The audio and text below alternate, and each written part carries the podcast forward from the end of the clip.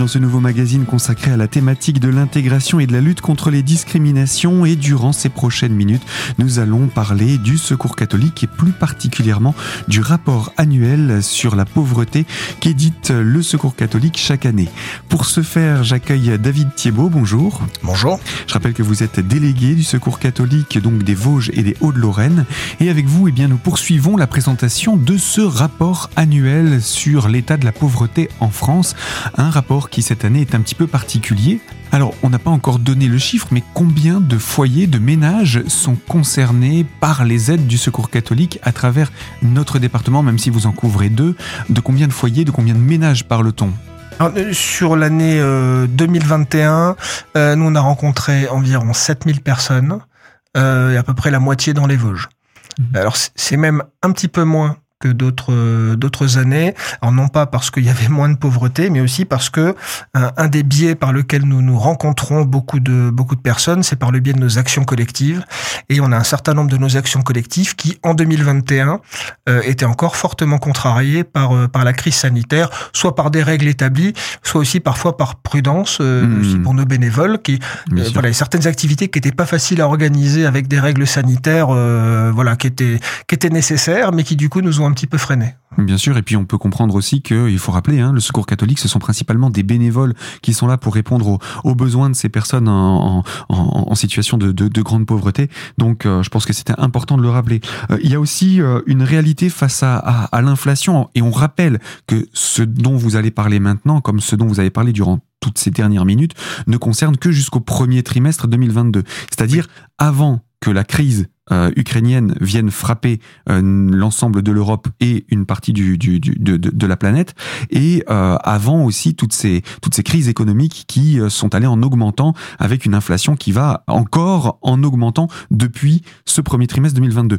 Peut-on parler de cette réalité de l'inflation, comme vous dites, selon la réalité des ménages et non pas seulement selon les chiffres de l'INSEE oui, alors merci de, de rappeler qu'une nouvelle fois que notre rapport statistique s'est arrêté au premier trimestre 2022, parce qu'évidemment tout le monde aura bien compris qu'au regard de ce qui se passe, euh, euh, voilà, les, depuis les, notamment depuis la guerre en Ukraine et ce qui se passe les derniers mois, euh, la, la situation en 2022 et sans aucun doute en 2023 avec les perspectives peu réjouissantes on sait que la situation va s'aggraver et que notamment sur le sur le champ de l'énergie et de l'alimentation, il y a des gens qui vont euh, les gens qui étaient déjà en difficulté, la situation ne va pas s'améliorer et il y en a un certain nombre qui sont qui, étaient un petit peu tout juste, comme on dit, qui vont sans aucun doute basculer. Alors, effectivement, on, on, a fait aussi un travail un peu un peu fin euh, de d'observer l'évolution de l'inflation. Alors là, sur une sur une vingtaine d'années, euh, souvent et encore aujourd'hui d'ailleurs, quand on parle de l'inflation, on donne les chiffres moyens de, de l'inflation.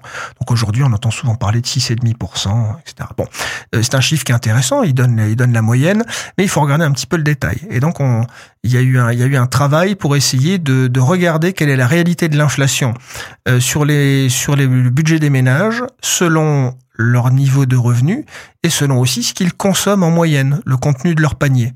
Euh, et donc les, ménages ont été divisés en dix catégories de niveau de, de niveau de revenu.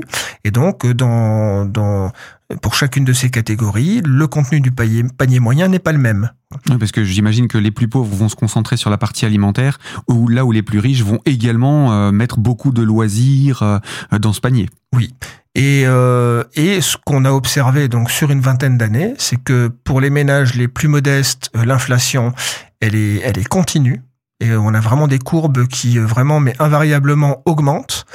Et si on regarde, et plus les ménages sont, sont sont confortables, sont euh, euh, sont fortunés et, et en vérité, on, on même, c'est même le contraire. Les prix ont eu tendance à diminuer parce qu'évidemment, il n'aurait échappé à personne que les prix de l'alimentation augmentent de façon quasiment continue. En tout cas, si on regarde les courbes depuis 2020, elles sont elles sont sans elles sont vraiment sans discussion. Par contre, il y a un certain nombre de produits qu'on va retrouver plutôt dans le panier des ménages un peu un peu plus aisés, l'écran plat, l'ordinateur l'ordinateur, le smartphone, etc., etc. Et ben c'est des prix qui ont eu tendance à stagner, voire à se tasser. Et donc forcément, plus on a des produits de ce type-là dans son panier, et moins l'inflation est, importante. Alors si on croise inflation moins importante avec euh, inflation pardon plus importante et puis des ressources qui sont extrêmement basses, on voit qu'à un moment, si les ressources n'augmentent pas et que les prix sont de plus en plus forts, les courbes se croisent et, et on va sur des sur des points de rupture pour un certain nombre de ménages. Donc on peut dire que les plus pauvres subissent beaucoup plus difficilement l'inflation qui augmente particulièrement en ce moment. C'est ça, de par le fait qu'ils aient des ressources plus faibles, donc forcément, hein, mhm. euh, même s'ils consommaient la même chose, ils, ils, passeraient moins, moins facilement le cap, mais en plus, ce qu'ils consomment subit beaucoup plus l'inflation que ce que consomment d'autres ménages plus aisés. Donc ça, ce sont des éléments. Euh, c'est intéressant ce calcul parce que ce n'est pas un calcul auquel on pense et surtout, il ne va pas venir à l'esprit de l'Insee aussi de faire ce comparatif parce que parce que ce que fait cet institut, c'est principalement de la généralité. Il ne s'intéresse pas particulièrement à la pauvreté spécifiquement et à ses besoins réels. David Thiebaud, vous restez avec nous parce qu'on n'a pas fini de les faire parler ces chiffres et dans quelques instants, on poursuit ce magazine autour de cette thématique du rapport annuel du Secours catholique. À tout de suite.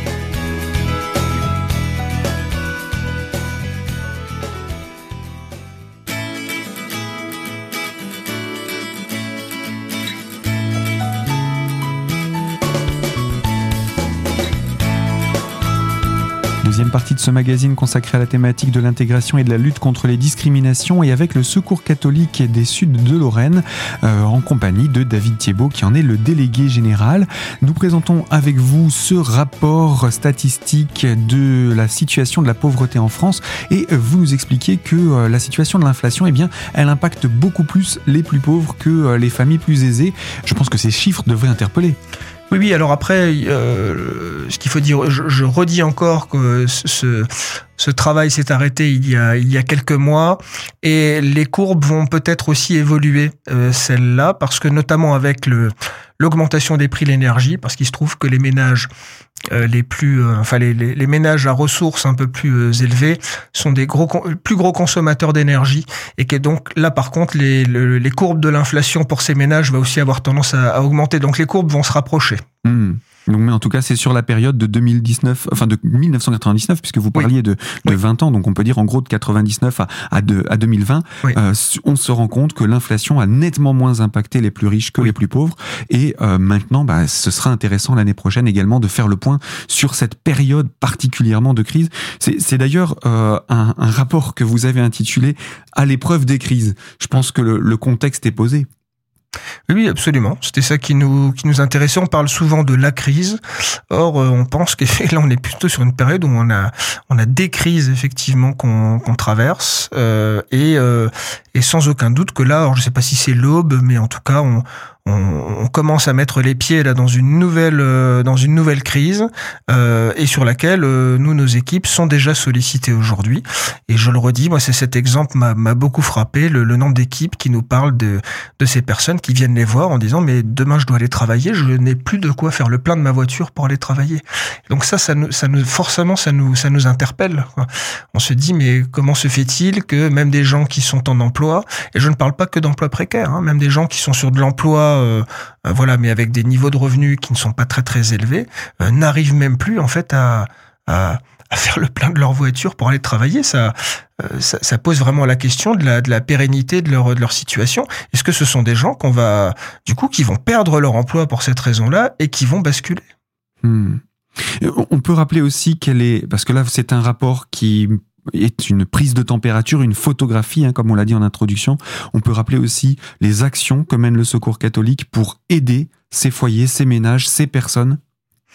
Alors, le, Secours catholique a vraiment une action très euh, dite euh, généraliste, c'est-à-dire qu'on a notre notre socle vraiment de fonctionnement, c'est notre réseau d'équipes locales. Hein, donc on a on a un peu plus de 55 équipes locales sur les sur les deux départements, Vosges, Meurthe et Moselle, 1000 bénévoles qui sont à l'action et chacune des équipes va mener des actions de solidarité selon la réalité des besoins qu'elle observe sur le territoire où elle est euh, où elle est présente. Euh, alors évidemment, il y a quand même un certain nombre d'actions qu'on va retrouver euh, dans pas dans toutes les équipes, mais dans un certain nombre d'équipes.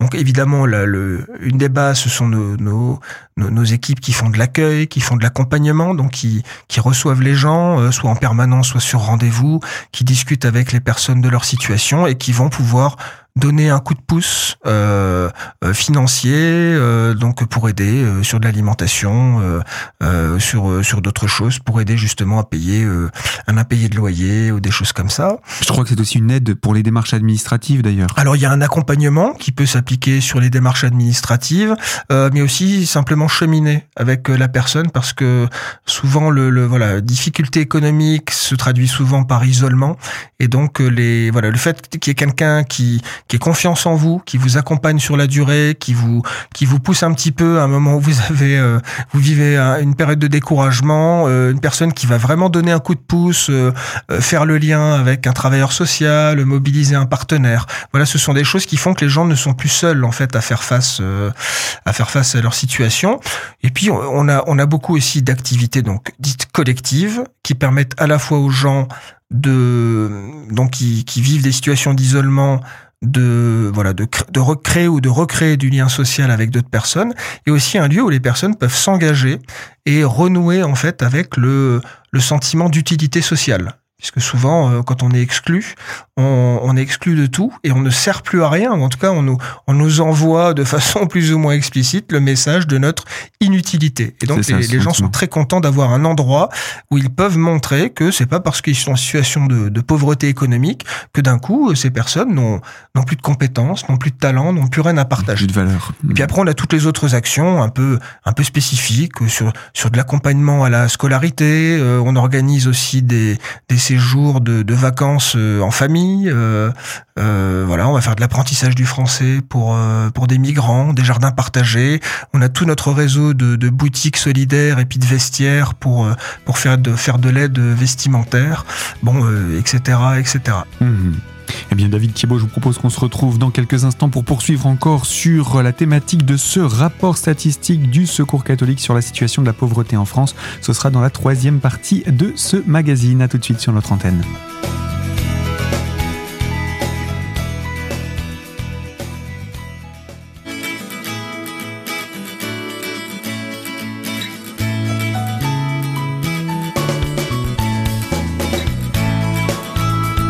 Troisième partie de ce magazine consacré à la thématique de l'intégration et de la lutte contre les discriminations et toujours en compagnie du Secours catholique du sud de Lorraine avec son délégué David Thiebaud pour parler de ce rapport annuel, rapport statistique sur la situation de la pauvreté en France. Et vous nous présentiez les actions que mène le Secours catholique justement pour lutter contre euh, cette pauvreté sur notre territoire. Alors, que vous permettent ces actions concrètement? Ça nous amène à nous à, identifier euh, un certain nombre d'orientations. Donc on sait qu'il va falloir euh, peut-être qu'on travaille un peu notre notre manière d'aller à la rencontre du public et où peut-être historiquement on a un public qui venait vers nous. Et là face à un nouveau public qui sont pas des gens qui sont des habitués des associations développer ce qu'on appelle l'aller vers donc euh, comment est-ce qu'on nous nous allons à la rencontre de ces de ces publics? Euh, ça c'est la première chose. La deuxième chose euh, on va et on a déjà commencé à à rééquilibrer un petit peu euh, la, manière dont nous utilisons nos, budgets de d'aide financière aux personnes. Et on est déjà et on va accentuer ou accélérer un peu le mouvement, euh, prendre un petit peu de recul sur les petits dépannages du quotidien euh, où on voit qu'il y a beaucoup d'autres associations qui, par rapport à voilà l'augmentation de la demande, ben ont, un petit peu musclé leurs moyens. Et donc euh, euh, voilà, il y, a pas mal de réponses là-dessus. Et pour pouvoir peut-être concentrer un peu plus nos moyens sur des aides significative là où il n'y a pas de réponse euh, chez d'autres acteurs. Voilà, donc essayer vraiment de travailler en complémentarité avec les autres acteurs, c'est très important plutôt que d'être dans la dans la superposition. Et puis la troisième chose, on va évidemment maintenir et puis euh, continuer parce que c'est un mouvement qu'on a pris il y a quelques années à investir vraiment là ces actions, euh, ces espaces collectifs qui permettent vraiment aux gens de trouver un lieu de un lieu de solidarité, un lieu de fraternité et un endroit où elles peuvent euh, à nouveau être euh, être active, être, utile, et puis reprendre confiance en elle aussi pour rebondir, parce que l'idée c'est évidemment pas de pas de fidéliser le public, mais de, de faire en sorte que les personnes euh, voilà renouent avec avec la vie autonome et puis avec le avec le bonheur. Bien sûr. Une dernière question, comment est-ce que les personnes qui nous écoutent peuvent aider le Secours catholique dans son action? Je sais que vous cherchez toujours des bénévoles, mais est-ce que c'est la seule action qu'on peut avoir à l'égard du Secours catholique? Alors effectivement, c'est la, c'est la, c'est la, première manière de, contribuer à notre à notre action, c'est de venir euh, s'engager à nos côtés. Euh, et donc, je le redis, nous accueillons tout le monde. Euh, voilà, chaque personne euh, avec euh, avec ses caractéristiques, avec ses talents, avec ses limites aussi, et voilà. et, avec ses disponibilités aussi venez nous voir et on, on, construisons ensemble le bénévolat qui vous ressemble selon vos capacités euh, et selon le temps aussi que vous allez à donner, vous allez pouvoir donner. Euh, tous nos bénévoles ne donnent pas euh, 8 heures par semaine. On a et on a des bénévoles qui nous donnent une une aide très très ponctuelle. Donc voilà, ça c'est la première manière de de venir contribuer à notre à notre action. Et la deuxième évidemment, elle est financière. Euh, je rappelle toujours que le le Secours catholique et notre délégation est financée à 80% par des par la générosité privée, donc par des dons et puis par des legs. Et euh, même le plus petit euh, don euh, nous permet de nous permet de financer notre action.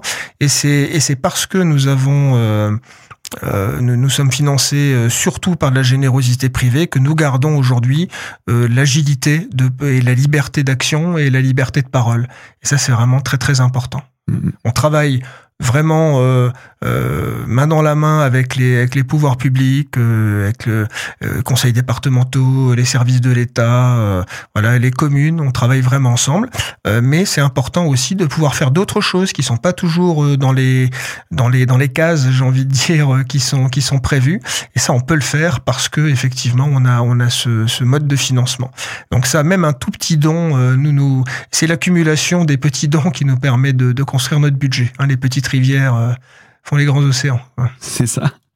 Et pour euh, retrouver le Secours catholique, parce que je sais que vous êtes présent sur euh, l'ensemble du territoire, y compris bien entendu des Vosges et, de la Moselle, mais euh, euh, sur sur le département des Vosges, ça va peut-être être compliqué de donner toutes les antennes qui existent. Ce sera peut-être plus simple de dire où est-ce qu'on peut retrouver les informations concernant ces antennes. Est-ce qu'il y a un site internet, un numéro de téléphone général où on peut vous retrouver? Alors effectivement, on peut retrouver ces informations sur notre site web, donc à haut de Lorraine secours-catholique.org. Donc au euh, euh, avec un S, ce sont les, Hauts de Lorraine, Lorraine euh, où on peut nous contacter simplement par euh, par téléphone, donc soit notre siège de délégation, donc au 03 83 90 99 58, ou à notre antenne sur Épinal, donc au 03 29 29 10 30. Et puis nous avons, nous sommes présents sur les réseaux sociaux. Nous avons une une page Facebook, un, un compte Instagram qui sont qui sont nourris abondamment par tout ce que nous, tout ce que nous faisons. Donc n'hésitez pas à vous, à vous connecter. David Thiebaud, je vous remercie pour cette présentation. Je rappelle que vous êtes délégué du Secours catholique des Hauts-de-Lorraine et donc des Vosges et vous êtes venu aujourd'hui pour nous faire la présentation de ce rapport annuel, je rappelle intitulé À l'épreuve des crises. Je vous dis à très bientôt pour qu'on puisse, avec vos équipes, présenter les actions du Secours catholique sur notre territoire. Merci, au revoir. Au revoir. Fin de ce magazine et quant à vous qui nous écoutez de l'autre côté de la fréquence, je le rappelle, ce magazine est à retrouver dès aujourd'hui en podcast sur notre site internet radiocristal.org sous l'onglet podcast et dans la partie l'invité. Et quant à moi, je vous dis à très vite sur nos antennes pour un tout nouveau sujet.